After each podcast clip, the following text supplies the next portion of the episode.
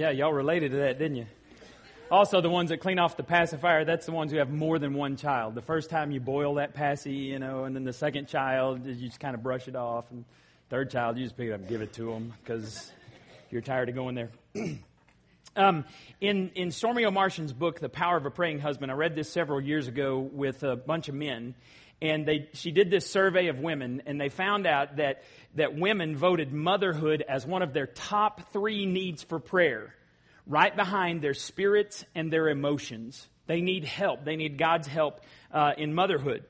And um, they need to find a, a, balance between being a wife and a mother. And, and really, it's not even. She feels guilty that she can't strike that balance because the women said, Stormie says this, um, they feel guilty about neglecting their, her husband or her children, and it's not even an issue of equal time because there is no way that a self-sufficient husband is going to get equal time with a child who can't do anything for himself or herself.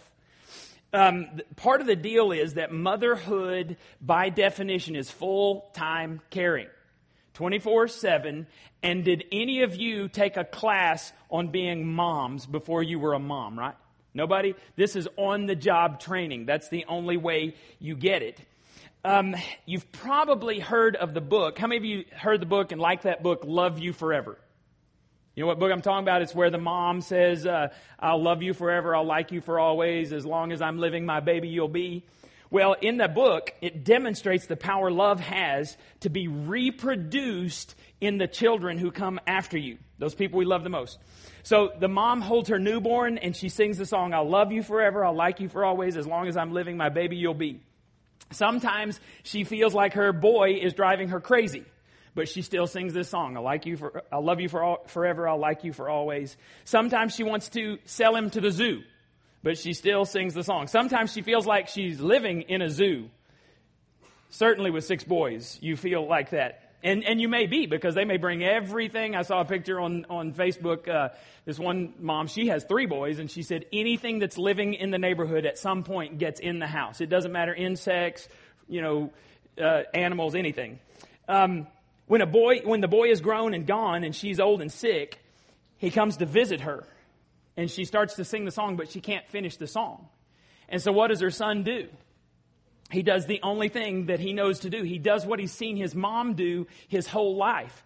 He finishes the song. He holds her and he sings the song. He says, I'll love you forever. I'll like you for always. As long as I'm living, my mommy you'll be.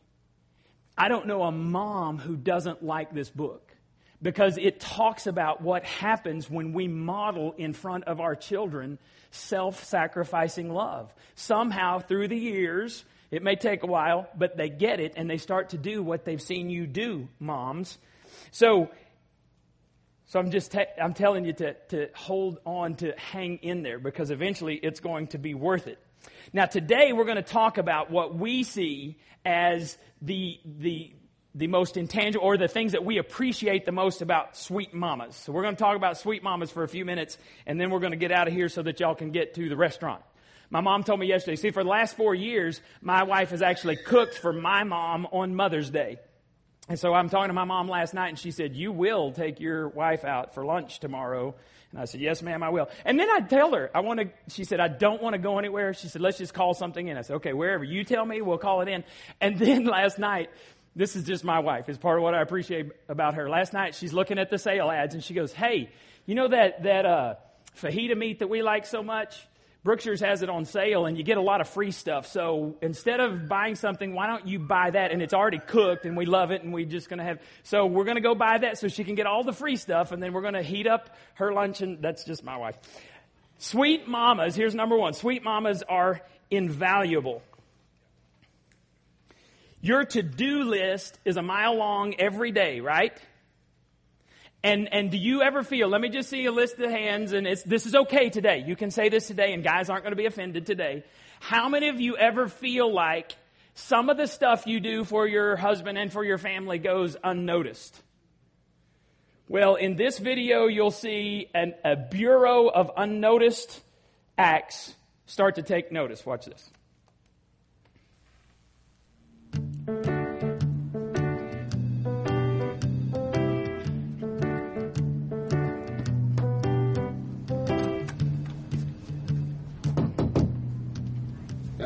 Box for you to sign for? Great, just put it right there.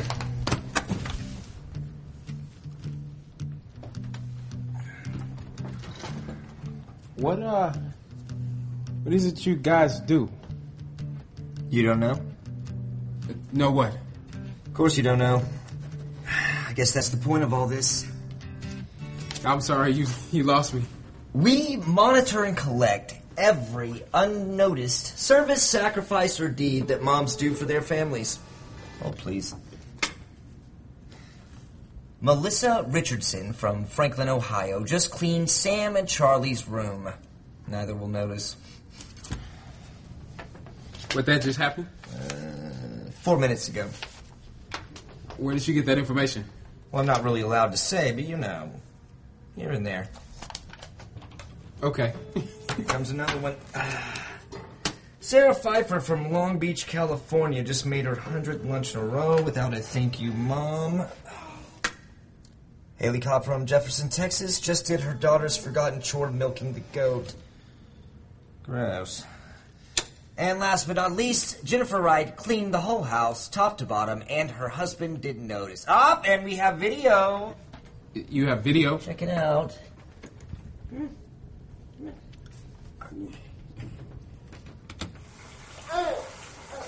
Hey, babe. Hey, How was your day? pretty busy. Oh, yeah? What do you think? What do I think about what? Hang on, I gotta get this. McGuire! hey, man. He didn't even notice. So, do you do this for dads as well? Oh yeah, yeah. Just it's just a smaller division. Dads don't do good things for their kids? Oh no no no no no! They do lots of good things. It's just moms do an exorbitant amount of unnoticed things. So, how many people do what you do? Well, this office has three shifts, eight hours a shift, so three of us. 24 hours a day, seven days a week. That's it. So, you probably run into a lot of unnoticed acts. And that's just this office. There are over 5,000 offices worldwide doing exactly what we do. They just keep coming in today. Treated and bandaged the skin knee. We see this one a lot. It's unbelievable. I wonder if any of my moms are in there. What's your full name? Akron Lanier Watts. A K R O N? Yeah.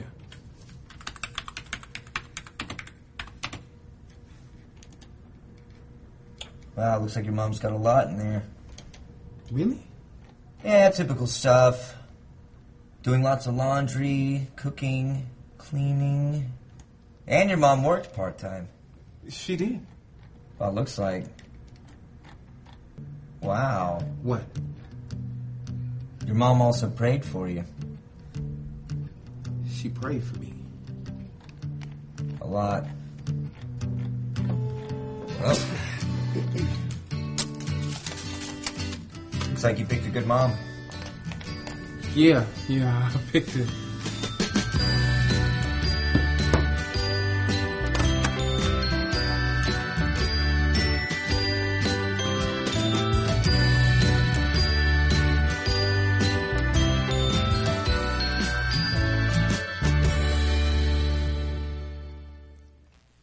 Kids were little, Janie was literally running all the time, either running around the house trying to catch the kids or running the kids around to soccer and ballet and gymnastics and music lessons, recitals. You know, you do all of these different things and, and sometimes people don't notice. And, and how many of you ladies ever feel like a fast food cook? You know, the one in the kitchen?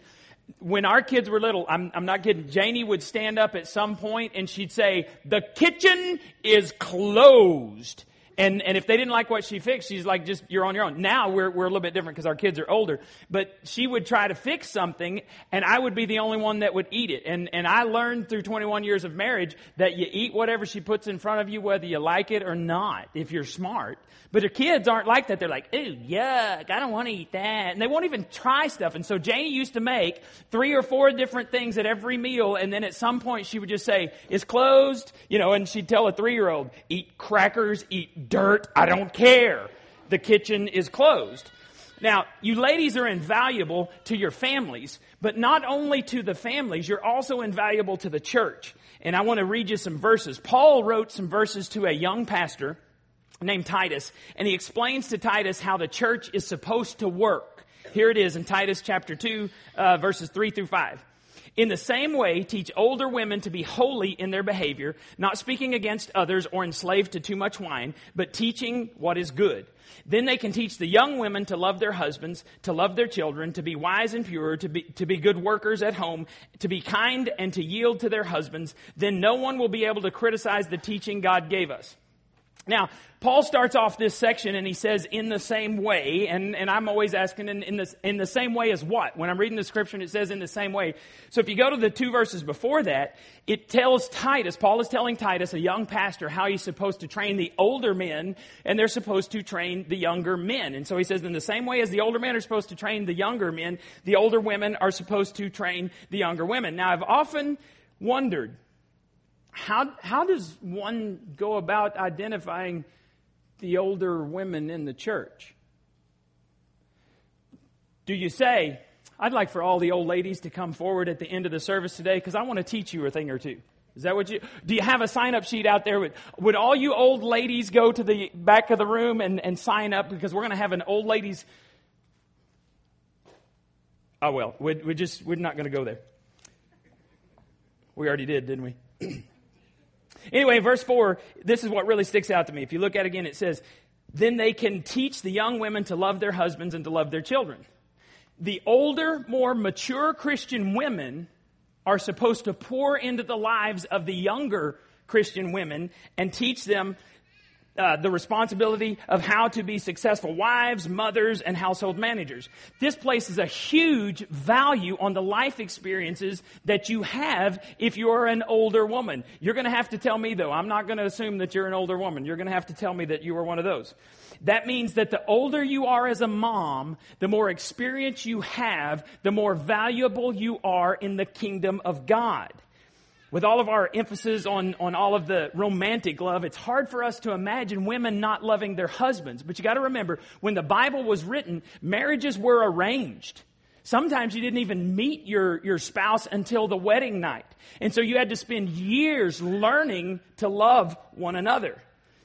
But from my times of counseling and, and even in casual conversa- uh, conversations, it's, it's kind of evident that romantic feelings of love wear off over time and that mature love is not what is happening over time. Marriages get in trouble. Some are able to uh, love in spite of all the differences, some aren't able to do that. Wouldn't it be great if we had this older group of women? They were supplemental moms. Because let's be honest, not all of us had the greatest mom. We didn't learn everything that we needed to know from all of our moms. What if we had some supplemental moms who had all of this life experience to pour into younger moms, that younger moms could come to them and they could say, How did you make it? Can we talk? Can we have a cup of coffee? That's exactly what God intended the church to be.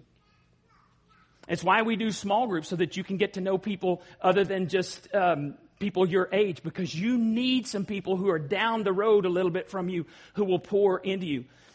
My my wife was a mama's girl. She absolutely loved her mom. And we watched her for about eight years with Alzheimer's. And, and the last few years, she was not even um, able to communicate with Janie. And Janie had this big hole in her heart. And so, you know what Janie did? Instead of whining and complaining, she found two ladies in this church and she said, Would you meet with me on a regular basis? And she would go and have coffee with them. Sometimes it's once a week, sometimes it's once a month. And she would go and she would say, I'm not coming back till we're done. I'd say, yes, ma'am. You do whatever you need to do.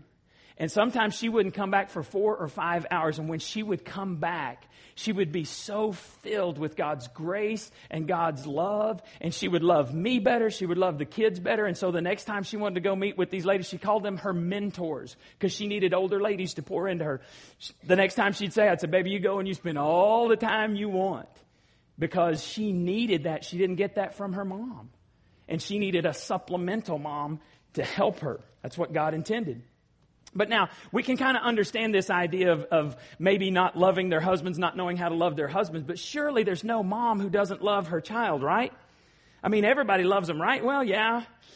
But since these little darlings come home without any instructions, it's nice to have someone who's already gone through the process teach us how to demonstrate our love to our kids in a way that the kids get it. True love disciplines. True love spends time with the children. True love encourages. True love is patient and kind. It is not boastful or proud. Love never gives up. It is ever hopeful. True love doesn't happen at first sight. True love is developed over a lifetime. Wouldn't it be great if we had a group of supplemental moms whose children were grown, who understood the whole process from birth to letting go and their kids are responsible members of society, they're Christ followers. Wouldn't it be great if we had that group of women available to younger moms to say, How do you do it? Because let's be honest, this is the one job in the world that you don't know for sure how you've done until 18 or 19 years have gone by. We need some supplemental moms. That's the way the church is supposed to work. Single moms the men of this church are supposed to be supplemental dads and, and they're supposed to be your brothers and they're supposed to come alongside you and love your kids. Your kids ought to love to come here because the men in this church model Christ's love to their spouses, to their own children, and then it overflows to the rest of the kids around. That's the way the church is supposed to function. Moms, I, I, look at you as the ultimate servants in our day and time, and I'm using that term in the best possible way, like Christ. From the moment you become pregnant until the moment they leave home, you are sacrificing for the good of that human being, and we just want to salute you today. But I also want to offer this church to, to you to say we want to partner with you because you don't know all the answers. We don't know all the answers, but together we can make it. Sometimes life is too hard, isn't it? Sometimes Janie just needs to cry and, and I'm a big dumb guy, and so I just let her cry, and I have no clue why she's crying. And I just sit there and I pat her. Sometimes I'm better than the other. You know, I, I, was coughing yesterday. We were at the Rangers game and I started coughing and Janie reaches over and, and Janie's so gentle all the time. You know, what I need is a good whack on the back, you know, to get it going. And she's going, and I'm, I'm barking like a seal. I mean, this is bad stuff. and she's just barely touched me. She goes, Is that helpful? I said, Yeah, baby, that is really helpful. She's just very gentle. And, but sometimes she needs another woman, a supplemental mom, to come and to say, I know where you are, baby, and it's going to be okay. Life isn't always going to be like this, right? You need that. And that's what the church is designed as. And, and I was reminded recently that, that being a church family is not a Sunday morning deal. I've had phone calls in the middle of the night. Had to take a guy one time to the emergency room at 2 o'clock in the morning, and this is what was funny. He said he started thinking through all of his friends. And he said, Well, no, they have to be at work early. They have to be at work early. And he said, Well, Doug doesn't work. Let's call the preacher because preachers don't work. And, and so that's how I was chosen. But, but sometimes you need somebody that you can call in the middle of the night when you don't think you're going to make it through the night because Satan is attacking you, right? We need that. So you're invaluable. Second, sweet mamas are irreplaceable. Every year, salary.com does this big survey of like 8,000 moms and they ask moms what they spend their time doing. And then they calculate how much it would cost to pay somebody to do all those things that moms do. And they have things like cook, house cleaner, driver, disciplinarian, tutor, uh, CEO, and, and they add up all of the stuff that it would cost. And they run this tab and they say uh, moms are responsible for the mental, physical well being of the family. Putting a price on that isn't easy, said the, the CEO who does this every year. But we looked at, at it as what you would have to pay other people to do the same work the mom if moms weren't there. So, stay at home moms, this is what they found out. You spend about 95 hours doing mom related jobs per week. Now, those of you who go and work, they, they figured out that you do about 58 hours on top of your full time job. When you get home, you spend another 58 hours. and so it's really funny. You can go through the website and you can see all of the different things that they pay for these different jobs. And so they added up, they added up a stay at home mom, 40 hours of, of regular, you know, like nine to five work, and then another 54 something hours of overtime. Anybody want to guess what the salary was? Because I actually did this several years ago, but it's, it's upped. I looked at it this morning, so I would be fresh, up to date. Anybody want to guess how much you should, you would have to pay a mom to do all the things? How much? 105 is not bad. $112,962 to pay her for what the average mom does. And nobody here's average, right? Y'all are all above average. So you're worth more than that. So you just tell him, I'm worth more than that. I figured out I've got $350,000 of life insurance on my wife. It's not enough. After all the grieving, I've got, you know, maybe two years and, and that's done if I had to pay somebody to do everything my wife does. So we've got to pay more attention and we've got to realize, not just think it, but say it that they're irreplaceable and do some things to help them out. Now, because you're irreplaceable, ladies, here's the thing. We want you to occasionally take a break. Genesis 2 2 says this. so on the seventh day, he rested from all his work. The first part of the verse says, God completed his work, and on the seventh day, he rested. Now, it's interesting um, that, that God finishes his work. God didn't have to take a rest, but he did. Now, we know a mom's work is never done, right? But that does not mean she shouldn't take a rest. There's an old proverb that says you'll break the bow that's always kept bent. Now, I don't know if you've seen the old timey bows, not the compound bows that we have nowadays, but the old bow. Uh, we watched Dual Survival and they made a bow the other day and it was pretty cool. The old timey bows are made out of wood and you string them up and they have to be tight and you got to be able to pull them so that they can shoot the arrow. The old timey bows, if you kept the, the, the string on it the whole time, it would actually lose its elasticity, either break or become useless. So they would have to take the string off, let the bow rest, and then it would be more useful the next time when they put the string back on. Well, here's the principle is that if ladies, you don't ever take a break, you will eventually break down. Even though moms have an unconditional love for their family, occasionally they need a break. And here's a little secret, ladies. Your kids need a break from you too. My kids are teenagers now, and when they were little, you know, Janie and I will take a vacation by ourselves every year, and we take a vacation with our kids every year. And when they were little, they would cry, Oh, don't leave. It was the hardest thing. Rachel was the worst. She would cry. If I was going to be gone, she would just cry, Don't leave. It's just horrible leaving her.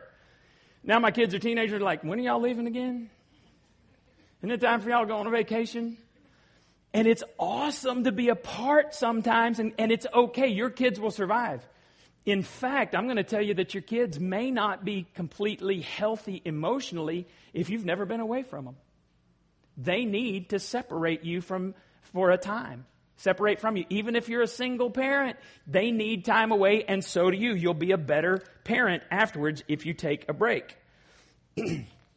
um, to be at your best, you've got to be refreshed occasionally, and, and it's like every week. And so, see, in the Old Testament, what God did was He established the Sabbath day. That was the day that He rested. In the Old Testament, it was Saturday. In the New Testament, because Jesus was raised from the dead on Sunday, we've moved the Sabbath, the day that we rest and worship and get refreshed, we've moved that to Sunday morning. So, God was so smart that He set aside one day a week that we're supposed to rest and be refreshed. And, and really, in the Old Testament, there's these major festivals. There's seven major festivals. And you know what they are? They're a week where all they do is they rest from their normal, their normal activities. They spend family time and they worship together. God was so smart that he knew that if we always kept our nose to the grind, before we know it, we will miss our children. We'll miss their lives and we won't have poured anything of value into them. All we'll have taught them is that work was more important than them or something else was more important than them. And that's when the family breaks down. So, next thing. Sweet mamas are irresistible. now, you may not feel like this, ladies. And, and actually, we men, we think that you are irresistible. We just don't tell you enough, and for that, we are wrong. And see, even though you don't look like you did on your wedding day, and by the way, those of you who were here last week, didn't my wife look awesome? Holy cow. She was stunning. I kept telling her that. we had, we had a renewal of vows and Janie walked down and she, she had redone her wedding dress. And I hadn't seen it. It was a surprise. And, uh, she'd redone it and she came down. She was flat out gorgeous. And I, I had tears and I'm not that kind of guy, you know, and I almost couldn't go on. She was just stunning. But let me tell you, neither one of us looked the way we did when we got married. Right? Praise God she didn't marry me for my hair because she'd be long gone by now. But there are other things about her. She's still beautiful. She still has beautiful eyes. I still like to kiss her. She's a great kisser. Those, those things are still there. But there's other things. When, when I watched her take care of my kids, I was attracted to her. When she takes care of me, it attracts me to her. When she listens to me, when she defends me, when she is my partner, it attracts me to her. And I've heard guys in this congregation tell me things that, that attract them to their wives. And I just want to say, guys, tell them. It's not the thought that counts. You need to tell them on a regular basis. When a man stops being attracted to his wife, he has forgotten. He has amnesia. We're so dumb, men, that sometimes we need to be reminded. And so, ladies, here's one, one thing I want to tell you. Remember those things you did to catch him. Do those things to keep him. Now, one of my favorite shows, we used to watch this when I, when this, when the Cosby show was on, I lived a mile from my brother. I was single and he has four children. And I used to go over to the house and they had this big couch and they would all pile on me. All four of them pile on me. We would watch the Cosby show and then they would have to get ready for bed and I'd kiss them and they'd go to bed and all this stuff. It was just an awesome thing. And I was thinking, man, I can't wait till I have kids because it was awesome. I'd have four children piled all, all on my head, you know, all around. We want to sit with Uncle Doug and we would watch the Cosby show one of my favorite episodes. I'm going to show you just a little bit, and then we're going to talk about that. Check this out. Claire and, and uh, Cliff go to a motel because she needs a break. Watch this. Cliff?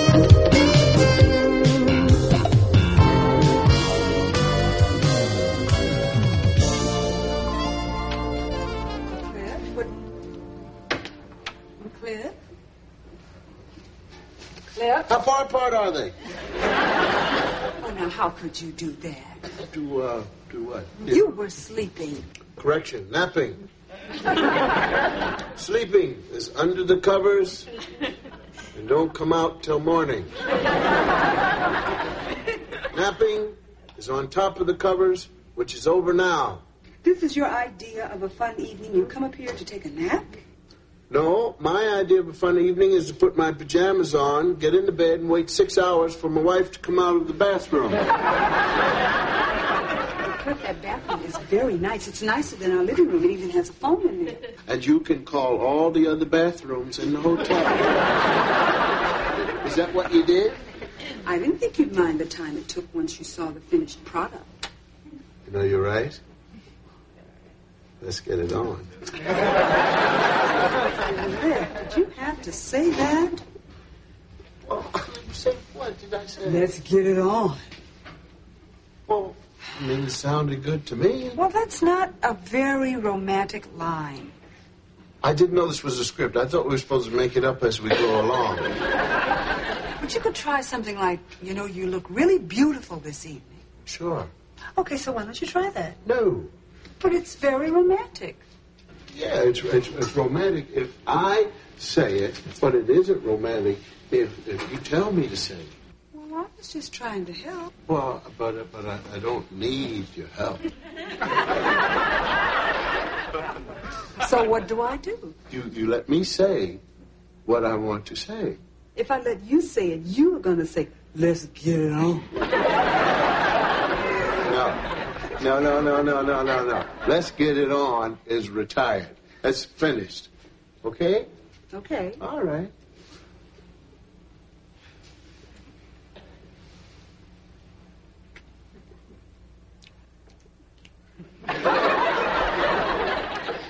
You like that? Mm-hmm. I made that up.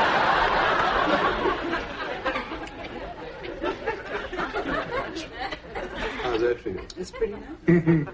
Made that up too. and I'm making up some more as I go along. That's nice, Now too. pay close attention now.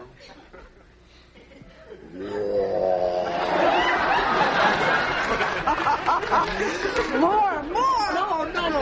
Wait, wait, wait. Now you can't brush the art.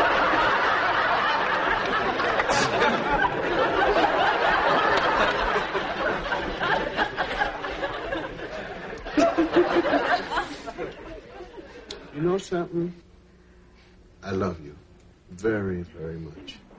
It's a privilege to wake up in the morning and see your face. You are my life. And I mean it. Oh, Cliff. Let's get it on.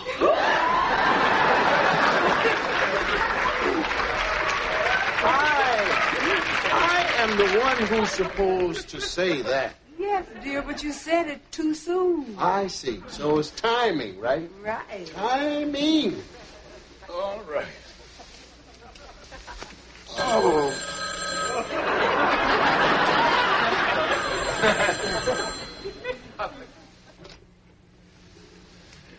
Hello? This better be necessary. It's for you. Hello. Good night, Mom. And don't bring home another